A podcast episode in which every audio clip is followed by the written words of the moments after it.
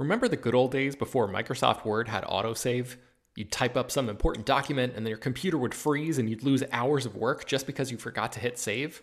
Well, that's what it's like going online without ExpressVPN. Every time you're connected to an unencrypted network, whether it's in an airport, a hotel, a cafe, or anywhere, your online data is not secure. Any person on that same network who knows what they're doing can gain access to your personal data bank logins, credit card details, passwords, all the stuff you don't want people seeing. Unfortunately, hacking has become much easier than it used to be. People don't even have to be exceptionally skilled to do it, and there's a lot of money to be made by selling your information on the dark web. ExpressVPN stops hackers from stealing your data by creating a secure, encrypted tunnel between your device and the internet. It's incredibly easy to use. Once the app is running, you literally click one button to get protected. And it works on your phone, laptop, tablet, and more, so you can stay protected on the go. I've been using ExpressVPN for a little while now, and I can rest easy knowing my info is safe and secure. I've heard horror stories of people who've been hacked, and it sounds like a massive pain to try to get any resolution in the aftermath, so I am not interested in finding out what that process is like. Secure your online data today by visiting expressvpn.com slash slash film. That's E-X-P-R-E-S-S-V-P-N dot com slash slash film and you can get an extra three months free. ExpressVPN.com slash slash film. Hello, everyone, and welcome to Slash Film Daily for Monday, August 2nd, 2021. On today's episode, we're going to discuss the latest film and TV news. This is Slash Film editorial director Peter Sciretta. And joining me on today's podcast is Slash Film senior writer and weekend editor Brett Oman. Hey, that's me. And senior writer Ben Pearson. Hey, what's going on? Okay, so t- today's episode is going to be a lot about Lord of the Rings, What If, and a little bit about the uh, the MonsterVerse. But let's start things out with Lord of the Rings because this is the big news that hit today. And uh, the Lord of the Rings TV series over at Amazon has been in the works for quite some time. Uh, we now know when we're going to expect this. Ben, tell us about it. Yeah, a lot of people, and myself included, were expecting the show to debut on Amazon Prime Video at some point this year, but that is actually not happening. According to Amazon, uh, September 2nd, 2022 is when, quote, a new journey begins with this new Lord of the Rings show, uh, which does not have an official title yet. That's but, uh, over they, a year away. It is, yes. Um, which I mean, they also released a, a first look image uh, of of this show, and if you take a look at this image, you can probably see why it's still a year away because it's very visual effects heavy. And um, I mean, I know that uh, New Zealand, where they shot Peter Jackson's uh, film trilogies and where they're also shooting this show does a lot of the heavy lifting in terms of creating the aesthetic of Middle Earth, but um, they still need quite a lot of uh, of enhancements and, and, visual effects and things like that. So uh, I'm guessing they just uh, yeah need a little bit of extra time, a little bit of a buffer there. I know they got shut down like so many other shows did, um, you know, in, in, March of last year when COVID was was really uh, hitting for the first time. So um, yeah, 2022. So I guess the que- I, I have a bunch of questions here. First of all, do we have a title for the show? Is it Lord of the Rings? It's it, it's I can't imagine them calling it the Lord of the Rings. Um, we don't have a title, is the short answer. Yeah. But uh, it takes place, I think, thousands of years before the events of The Hobbit and the Lord of the Rings that you know that people are familiar with. So um, I don't think they're also I, I don't think they're going to call it the Silmarillion, which is the name of uh, J.R. Tolkien's like I think it's called the Legendarium, or like this this grand, you know, like um, sprawling, uh, almost like biblical um, list of mythology and, and mythos and all of that kind of stuff. I don't think they're going to call it the Silmarillion, like the TV show. Um, so no, we don't have an official title yet. Yeah, I've heard that book. I've had friends who have read that book. I, you know, I picked up that book in a Barnes and Noble once, and I gave up after a page. Uh, I I've heard it described as kind of like a history book or like a bible to the world but like it isn't really a story yeah i think it's a series of stories i think i think a history um yeah, sort of a history book uh, is the most accurate from my uh, understanding. I have the book on my shelf. My wife has read it. I have not read it yet. I was going to wait until you know, like right before this show begins. But now that I know that it comes out in September of next year, I got a little bit more time before I have to dive into that one. Yeah. So this image that I'm looking at, I'm, I'm sure there's there's a guy on a hill and he's looking up at this majestic uh, castle. I, I know nothing about Lord of the Rings. I've seen the movies. I've seen. I've read uh, the Hobbit, and I love the animated Hobbit. And I saw one of those films. Uh, so Ben, what am I looking at here?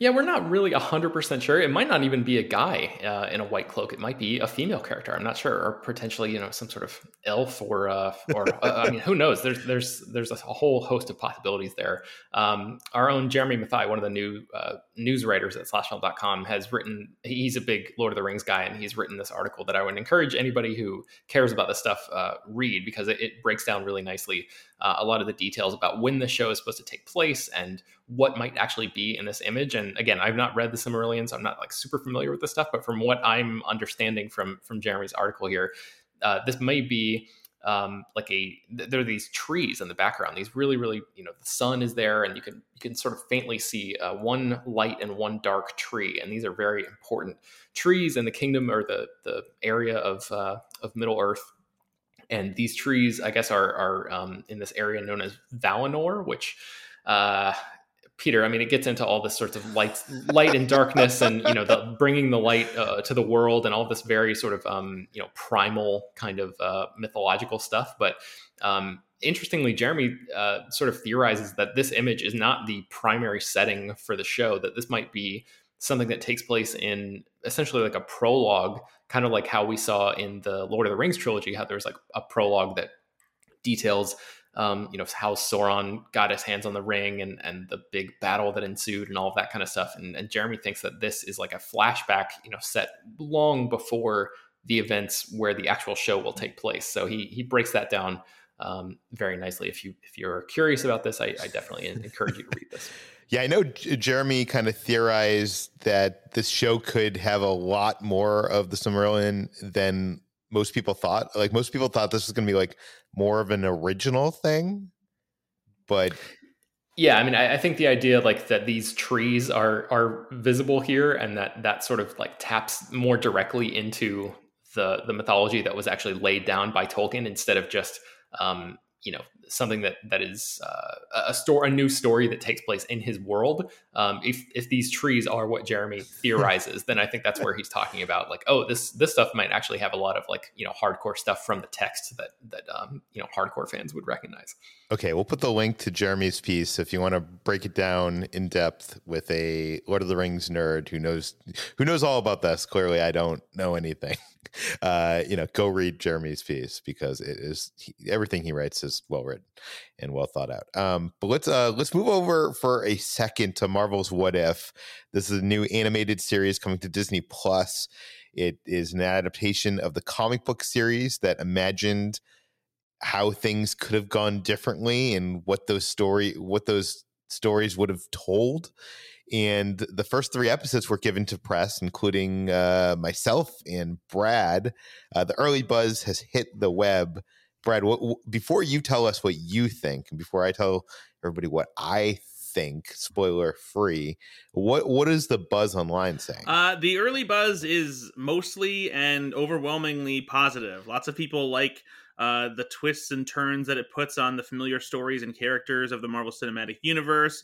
Uh, it's being, you know, being called essentially Marvel's Twilight Zone. It gets uh, a lot weirder than we, things that we've seen in, in the Marvel movies and the live action TV shows. Um, and yeah, fans are just kind of just having a lot of fun with it, enjoying seeing T'Challa uh, becoming Star Lord and Peggy Carter becoming Captain Carter, you know, her own version of Captain America. And yeah, so the, the reactions have been very good from these first three episodes. Uh, lots of praise across the board. And by the way, before anybody yells at us, the two things you mentioned are in the trailer. They're in the poster. Uh, they were in actually the Comic Con reveal. I think. Yeah. So um, they're they're not spoilers. They're just the concept, the setups. Um, so Brad, you saw the first three episodes. What what did you think? Uh, I am not as uh, positive or impressed by the series. Uh, it's it's enjoyable enough. It does some interesting things that uh, have an air of mystery about them and put some uh, you know compelling spins on on these stories that uh, I was captivated by. But I feel like because these are only half hour episodes, the abridged storytelling it it kind of makes the story feel disjointed. Like uh, it expects that you know the the Marvel movies, and so it it takes shortcuts, but that also undercuts the the heart and the magic of what makes the Marvel movies so good.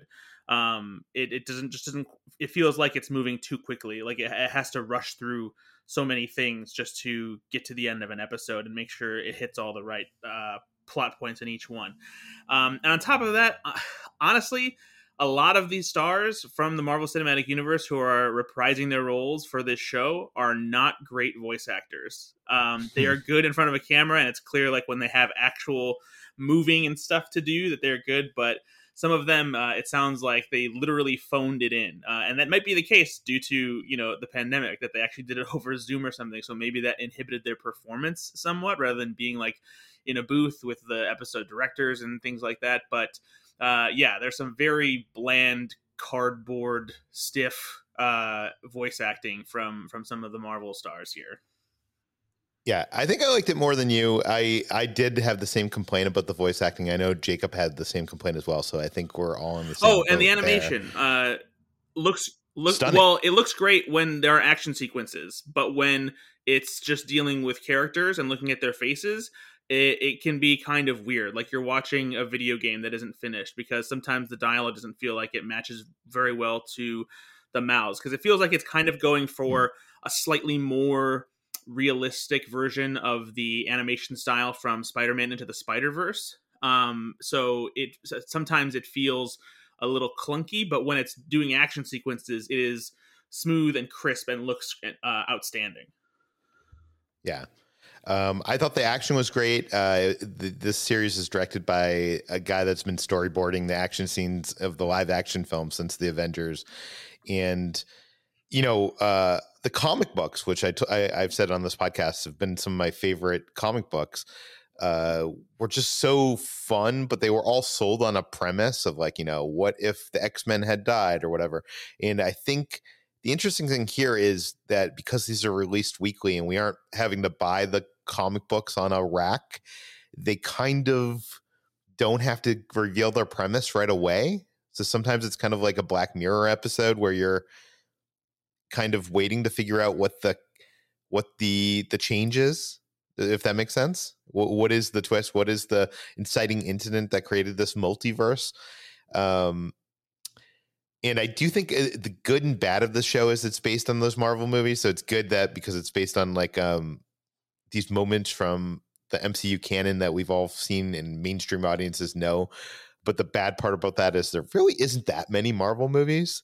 So I'm already with three episodes feeling like they're gonna run out of like material to subvert. Um, and I do think that the order of the episodes felt really weird. Like uh, I really got into it in the third episode, and I feel like uh, have they said are, are they going to release more than one episode in the first week? Uh, they ha- they haven't Yeah. said, but I don't think so.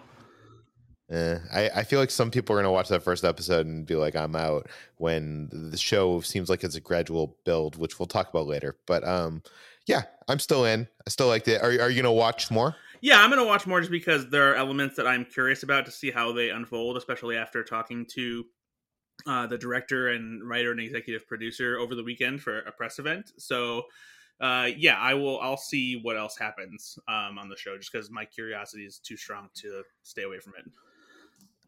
Okay, before we get into some more what if stuff, I want to take a left turn to Warner Brothers Monsterverse. Uh, because writer Max Borenstein, uh, he wrote uh, some of the Godzilla and Kong movies, and he he recently did an interview talking about uh, the possibility of doing one of these monster movies without any of the pesky humans. Ben, tell us about it. Yeah, our own Jack Giroux sat down with uh, with Max Borenstein to talk about the potential of like you know whether or not such a thing would even be possible. And uh, Borenstein says, "I do think it could be done. I was thinking about the same thing. I think it would be amazing, actually." Um, you know, that's his quote. I'm not entirely Hmm. sure if that means that he's really you know legitimately conceiving this as a thing to really pitch to Legendary. I just think he's thinking almost more in like hypotheticals here. Um, but he does say, given the success of Godzilla versus Kong, I'm kind of hoping whatever the next phase Legendary decides to do, uh, that we would see that. I think it'd be pretty cool. I think it's possible. It would be very ambitious. I think ambitious in that Mad Max Fury Road way. I think it's totally possible to do that with the absolute minimum amount of human characters and really characterize the creatures. Um, so he even says in that quote, you know, the, the minimum amount of human characters. I'm guessing that's more than zero. Yeah, Um, uh, just because that would be maybe too bold for a major studio to do. Although I, you know, conceptually, I love the idea. I, I would really love that. I mean, I've been talking about that for years. I feel like I read somewhere a long time ago, maybe Ridley Scott or or one of the writers around the time that Prometheus and Alien versus Co- or uh, Alien Covenant was coming out that like what if there was an alien movie that didn't have any humans and I just like fell in love with the the concept of that like how um, mesmerizing and, and enthralling that would be and, and just different than all the other franchise filmmaking that we've seen over the past X number of years. Um, so yeah, I, I, would love it if they were actually to full on embrace that kind of thing. I just don't think I, I think it's like too um, too out there, too far out there yeah. for a major studio to do. Yeah, I think this quote doesn't really suggest that anything is in the works. It seems more of uh, Max answering Jack's question. Mm-hmm. Um, but I think we can all agree that the humans are oftentimes the worst part of these like disaster movies. And I, you know, when we went into the the Planet of the Apes trilogy, uh, you know, in recent years, that that series got more to be based on the the CG ape characters than it did the human characters, and I actually enjoyed it more when when they kind of veered away from the humans. Uh, Brad, what are your thoughts on this? I I, I, I kind of brought this up in the the podcast, not so much of like this is big news or anything. Like you know, obviously nothing's happening out of this. This is just a quote that uh, the writer gave us but do you think that uh, do you think that Hollywood needs human characters for for mainstream audiences to care about these big like monster movies or like do you think that's backwards thinking? Um I don't think that that needs them, but they probably I don't know. The problem with making a a Godzilla versus Kong movie without any humans is that like you you're not really going to have any dialogue and can having two monsters on screen for an entire runtime sustain the audience. You know, obviously the audience is there to see those two monsters uh, go at it, but like you're essentially talking about watching, you know, what amounts to, uh, I, I guess, you know, like you you could watch it without any, you know, sound on and still understand what's going on, probably, since the monsters, you know, can't talk or communicate or anything other than roaring and beating each other up.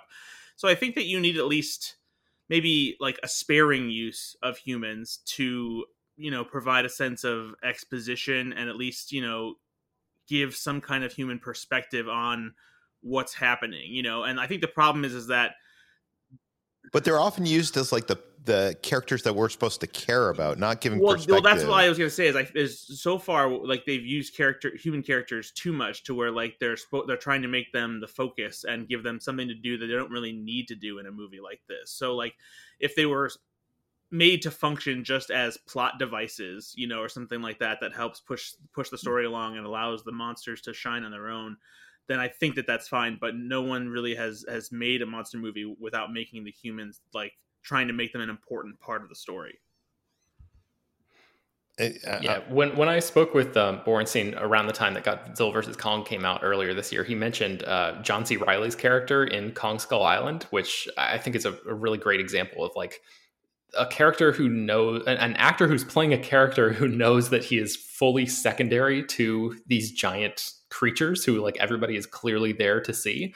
Um, and that character i think is really well written and has like a lot of you know jokes and stuff obviously but there's like a real soul to that character. And i'm not sure i mean maybe if there's just a way to um to cut down on like some of the square jawed leading man stuff that just gets a little boring and and maybe just populate movies like this with uh, more eccentric characters like John C. Reilly's character in that film, and maybe um, maybe it wouldn't feel so uh, cardboardy and, and just sort of boring whenever those those big creatures are not on the screen. You know. Agreed. Okay, uh, we're we're gonna go back to what if for for a bit here, and I think we might get into I don't want to say spoilers, but speculation. Uh, Brad, how, how do you want to preface this? Uh, for people that might not want to know. I anything. would say maybe a little bit of a spoiler, but like not much. So like there's a lot more speculation here than anything because the stuff we'll talk about has been shown in the trailers. Like there's one little tidbit here that hasn't been fully laid out in the marketing, which some might consider a spoiler. So if you're very sensitive to that kind of thing and you, you like you're you're prone to complain about learning anything about a show before it comes out, I would say go away. But otherwise, we're not like giving anything huge uh, away here. Yeah, we're actually not even giving away anything that we have seen in the first three episodes. This is stuff that the filmmakers and the people involved uh, have, you know, offered up themselves in interviews from the junket. So they're using it to promote the series. So you judge on your own if you want to continue with this podcast or not. But uh, if you don't, you can you could see yourself out right now. Um, okay, um, a lot of people have been speculating, including yourselves, this what if animated series might actually not be this you know anthology thing that we we think it is and it could actually be connected to the larger Marvel Cinematic Universe, the the movies and the TV shows, and we we've kind of theorized, theorized on how that could be.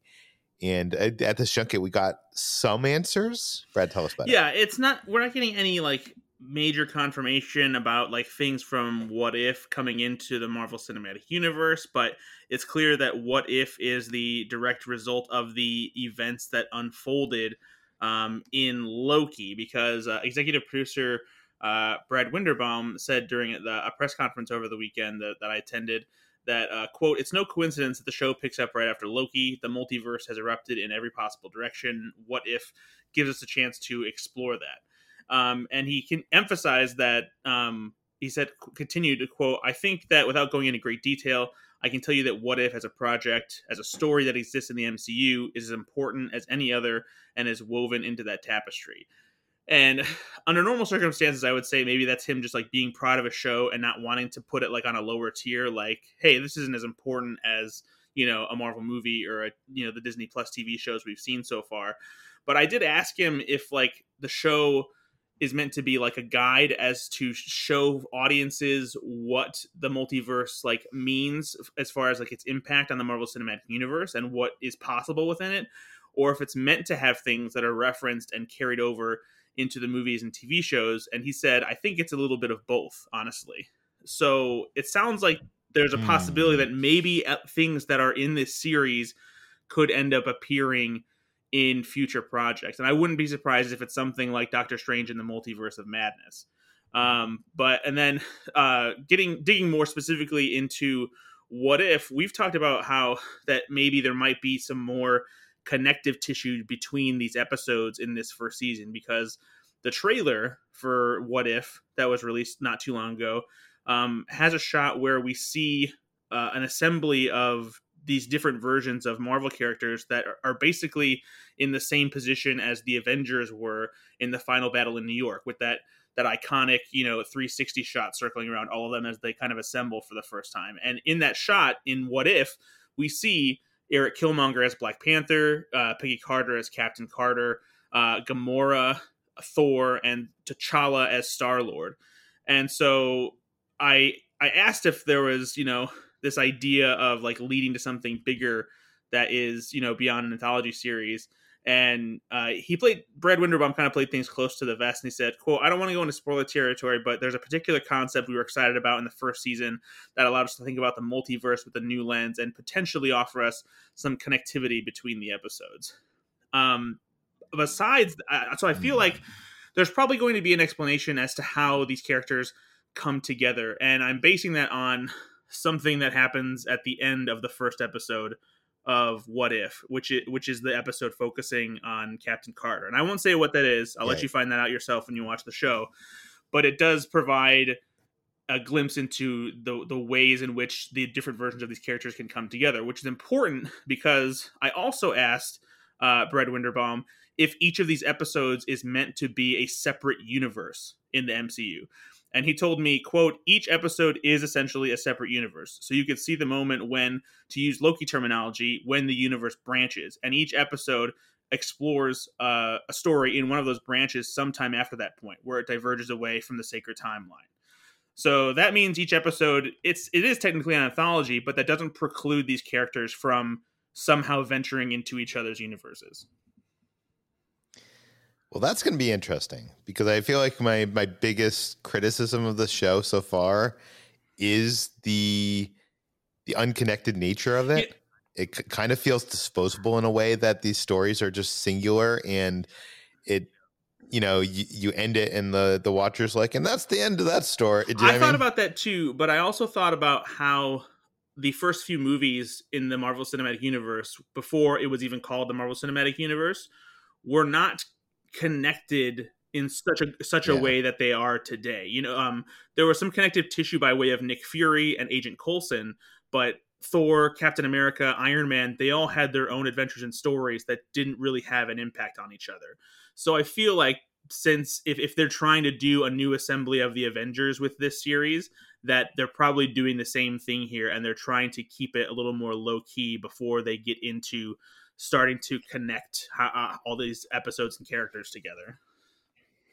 yeah Brad, I have a question. Uh, based on that quote that you read most recently, the one where he was talking about the sacred timeline, do you think in a scenario in which, uh, let's say, in Doctor Strange 2, uh, the multiverse opens up and and Benedict Cumberbatch's live action Doctor Strange goes into a different universe, right? And that universe happens to be the uh, you know one of these branches that is depicted in this what if show. Does that mean that?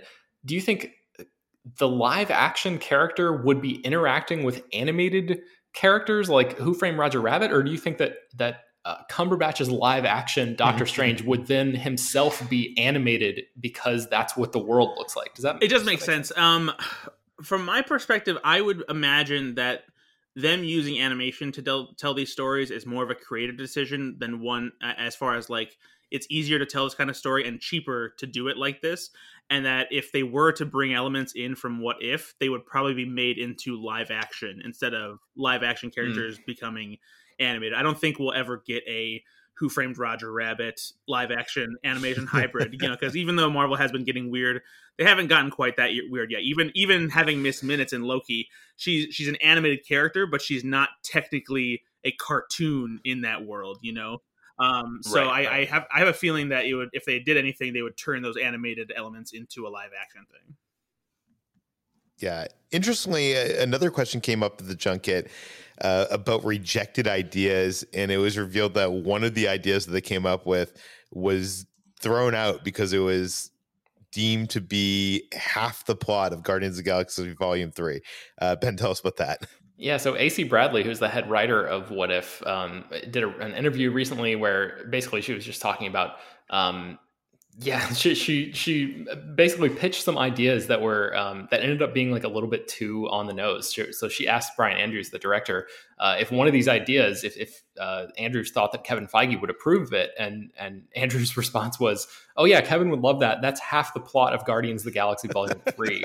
um, and it actually is the, not the first time that Bradley has done something like this. So long before she saw Avengers Endgame, she evidently pitched the idea of uh, old man Steve Rogers and Professor Hulk, um, and then she also previously pitched uh, the Jane Foster version of Thor and was told no about that, and she like went into this whole feminist rant of why characters are important and all of that, and and like uh, female characters are important and why a woman needs to be able to wield the hammer. And they were like, yeah, we we're just saying no because we're actually doing it already in live action. like that's already in the works. So, um, yeah, I mean that, that sounds uh, that sounds kind of cool, and it sounds like she has a pretty good handle on uh, the Guardians characters. Because like the, the whole point of her uh, quote, she says, uh, "When it came to creating the first ten episodes of season one, ironically, the first question was not what if. The first question was." Let's take all these heroes and figure out what makes them tick. So, um, you know, tracking down, like getting to the actual heart of, of who these characters were. That's the that's what led uh, AC Bradley to to pitch that story that ended up being like pretty much essentially what James Gunn is working on for Guardians Volume Three. That is very curious because I wonder what what could you do with Guardians of the Galaxy? Well, we don't even know if they're doing uh, that. Her pitch was uh, the pitch was with um for the Guardians. It was just that it was too similar to the Guardians of the Galaxy Volume Three. I'm assuming. oh, I see what you're saying. I- I'm I see what assuming it had Yeah, the yeah. Guardians though, right?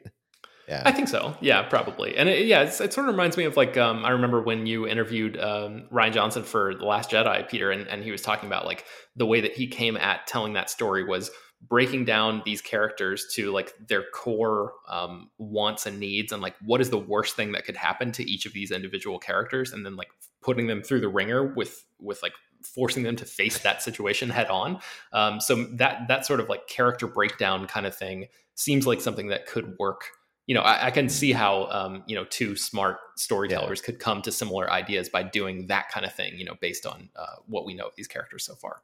I'm curious what this means for Guardians of Galaxy Volume Three. But that brings us to the end of today's Slash Film Daily. You can find more of all of our work at slashfilm.com. You can find this podcast on Apple, Google, Overcast, Spotify, all the popular podcast apps. Please feel free to send us your feedback, questions, comments, concerns to peter at slashfilm.com. And please, if you like this podcast, head on over to Apple Podcasts, write us a sentence or two saying and telling people why you like this podcast. Give us five stars, spread the word, and we'll see you tomorrow.